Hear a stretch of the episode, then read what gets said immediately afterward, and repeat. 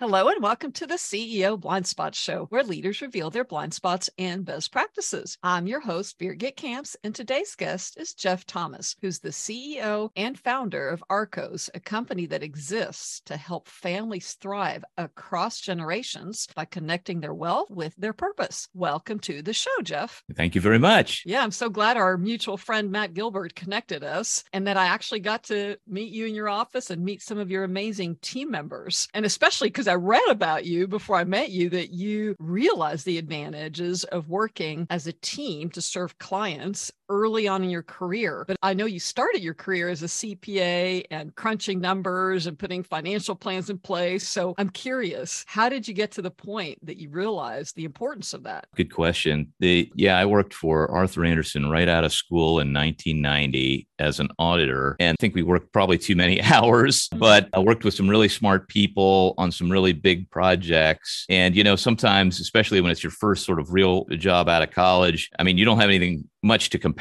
it to. So I was learning things that I later look back on that were helpful, like life is a team sport is, is one of our principles at mm-hmm. Arkos. And these big sort of consulting companies and uh, accounting firms and sort of scaled professional services businesses, you know, when you work on big projects, there's no way one person can do it. And then what happened was I made my way into the wealth management business from the accounting business. And it was very strange, even at scaled organizations where I was, it was really a lot of silos where you had to bring in the client, do the work, have the review meetings. And, and I thought it was very strange because if you're going to work on bigger projects again, you really needed specialists and a team and sort of a guide for the client. And so when we felt led to start Arkos about six years ago, you know, we really brought back that principle of life as a team sport. So we really are trying to build a company that's got different specialists who work on a team, but with shared values and vision and that sort of thing. Well, somehow, though, you already experienced success really serving others above and beyond, because my understanding is you made it to the top 2% of advisors and even were on the advisory board at Morgan Stanley because of your approach. And I know that's an industry that is very tough for most people to succeed in. So, would you say even there, your success came from learning how not to have silos and focus on clients? Or you, you tell me, why do you think you're in the top 2% there? Well, I think, look, look, to be frank, what's most valued at the larger organizations, and I think in a, in a lot of organizations, is the the ability to bring in new business. Mm-hmm. And so even though I'm sort of on the uh, extrovert introvert line there, I'm sort of a, a, person who enjoys the numbers, but I also like meeting with people. So I'm sort of 50 50 on that. And I think this business of wealth management, I mean, it is a numbers business, but it's also a, a people business. And so I think just the way God made me, it eh, sort of fit this business.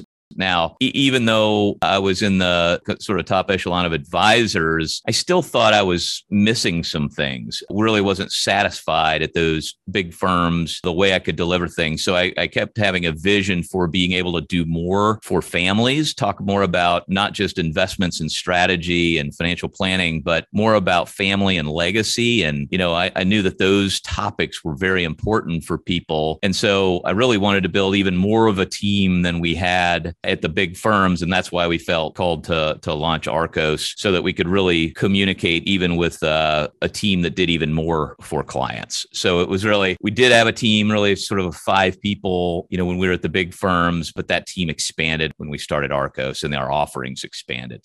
So, do you have any tools or any ways that you create this amazing teamwork that you realize the value of? Well, one of the things you asked about was a maybe a leadership best practice. And, you know, the first I've talked about these 12 principles. One of them is life is a team sport. Well, if you're going to have a team, you've got to work together, but, you know, each position player, I think, has to be empowered to do their job and put in a position to have the most success. And I heard a story one time about uh, John Wooden, the famed UCLA basketball coach that won all those championships. And he said what he would do is find the best athletes and then watch them play naturally and see where they were most effective on the floor and then mm-hmm. design plays for them to get to those places on the floor where they could be most effective. For instance, if they were good at shooting from 10 feet out on one side, he'd, he'd run plays to get them to that to that place on the floor in the best position to score. And so uh, one of the principles that we use at Arkos is empower, don't control.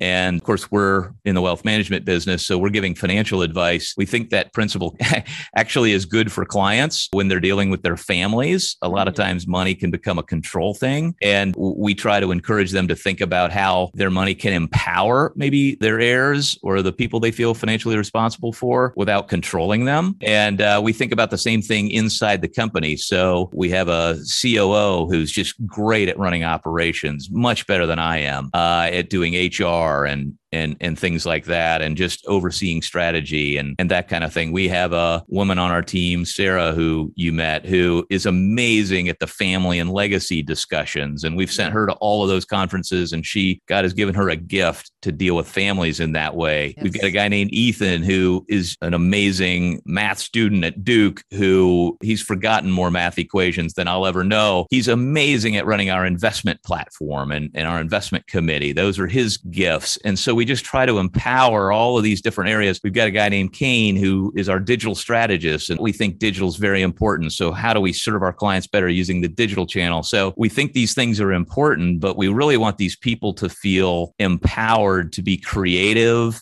even to fail and try new things, but they really have control of their sphere. But we all have to keep reminding ourselves of the same direction. We're rowing in the same direction, but we've got different job descriptions. So sometimes I'll try to meddle a little too much in, in some areas.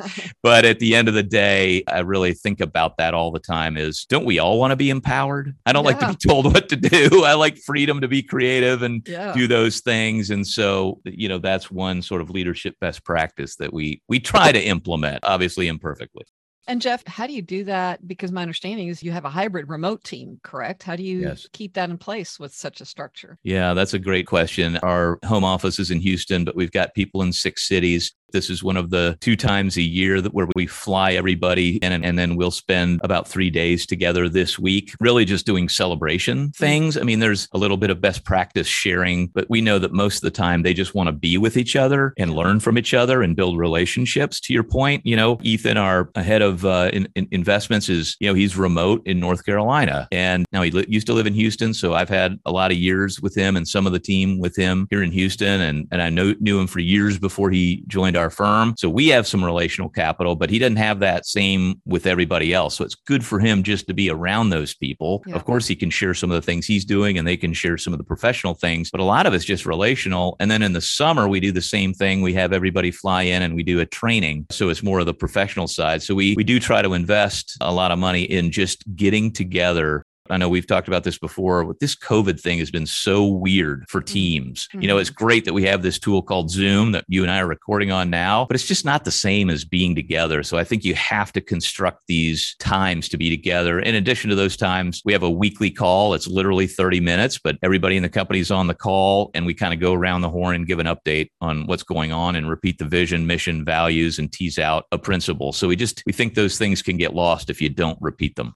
Well, and you squeezed in another best practice, sounds like to me earlier on when you were talking about your team. I also heard you give a lot of credit to other people's strengths. So, how much of that do you think is needed to succeed? Oh, this is this is huge. So, you, you know, I'm sure there's a lot of people listening who have done all these personality tests and and maybe even gone through it with their team for some team building. And and I think maybe this even gets to a, a leadership mistake I've made before, which you, you mm-hmm. were asking me to share. And yes. One of one of those personality things, it would it would ask uh, that we went through showed how much does each team member need or want a pat on the back, kind of to your point about yeah. doing that. And so I don't remember what my need was for it, but I remember what my ability to give it was pretty low. so I'm an old accountant. It's like, okay, are you doing your job or not? I mean, if you're doing your job, great. Uh, you're doing your job. Do I have to point out that you're doing your job? You know, anyway, it was just, it, and I'll, I'll never forget. I had, we had this, this was the mistake I made. We had a woman on our team years ago and there was a client that called in. I think they were probably just having a bad day and they got a little short with this woman and she's very sensitive, uh, administrative person. And, you know, she really wants to do a good job for people. She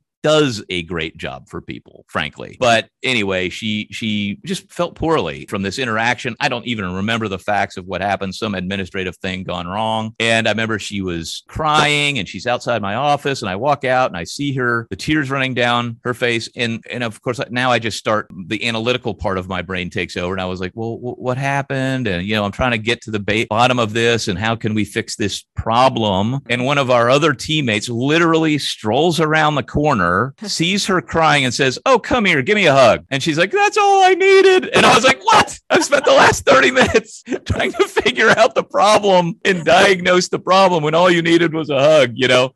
And anyway, whether it's a hug or not, I wasn't addressing the root problem, mm-hmm. which was her need for affirmation. I was trying to make it about X's and O's, not affirmation. And so I love that example of me not doing a great job addressing an issue where really all was needed was empathy.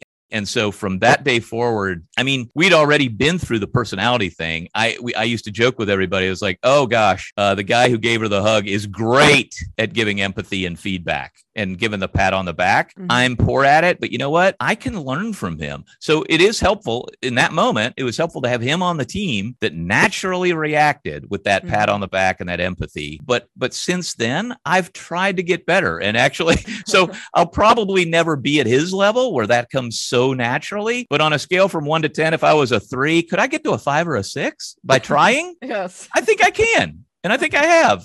I should let them score me again. I probably give myself a five. They probably give me a four. Okay. But it's still better than a three where I was before. So I think those blinds, that was a blind spot for me. I never even heard of the idea mm. of, you know, the, the, the pat on the back, like that being a, a sort of best practice, if you will. Yeah. You know, so it just, it raised my awareness for it, which was super helpful.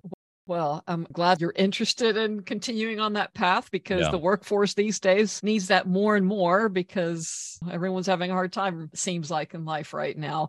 So do you have a last tip or two on, you know, what leaders can do to make it through crisis? Listen, when we got together, you gave us a master class in conflict resolution and I took scribbled notes, but I do not pre- pretend to have anywhere near uh, the skills in that area that you do. And so I would like to get better in areas like I just described and in conflict resolution.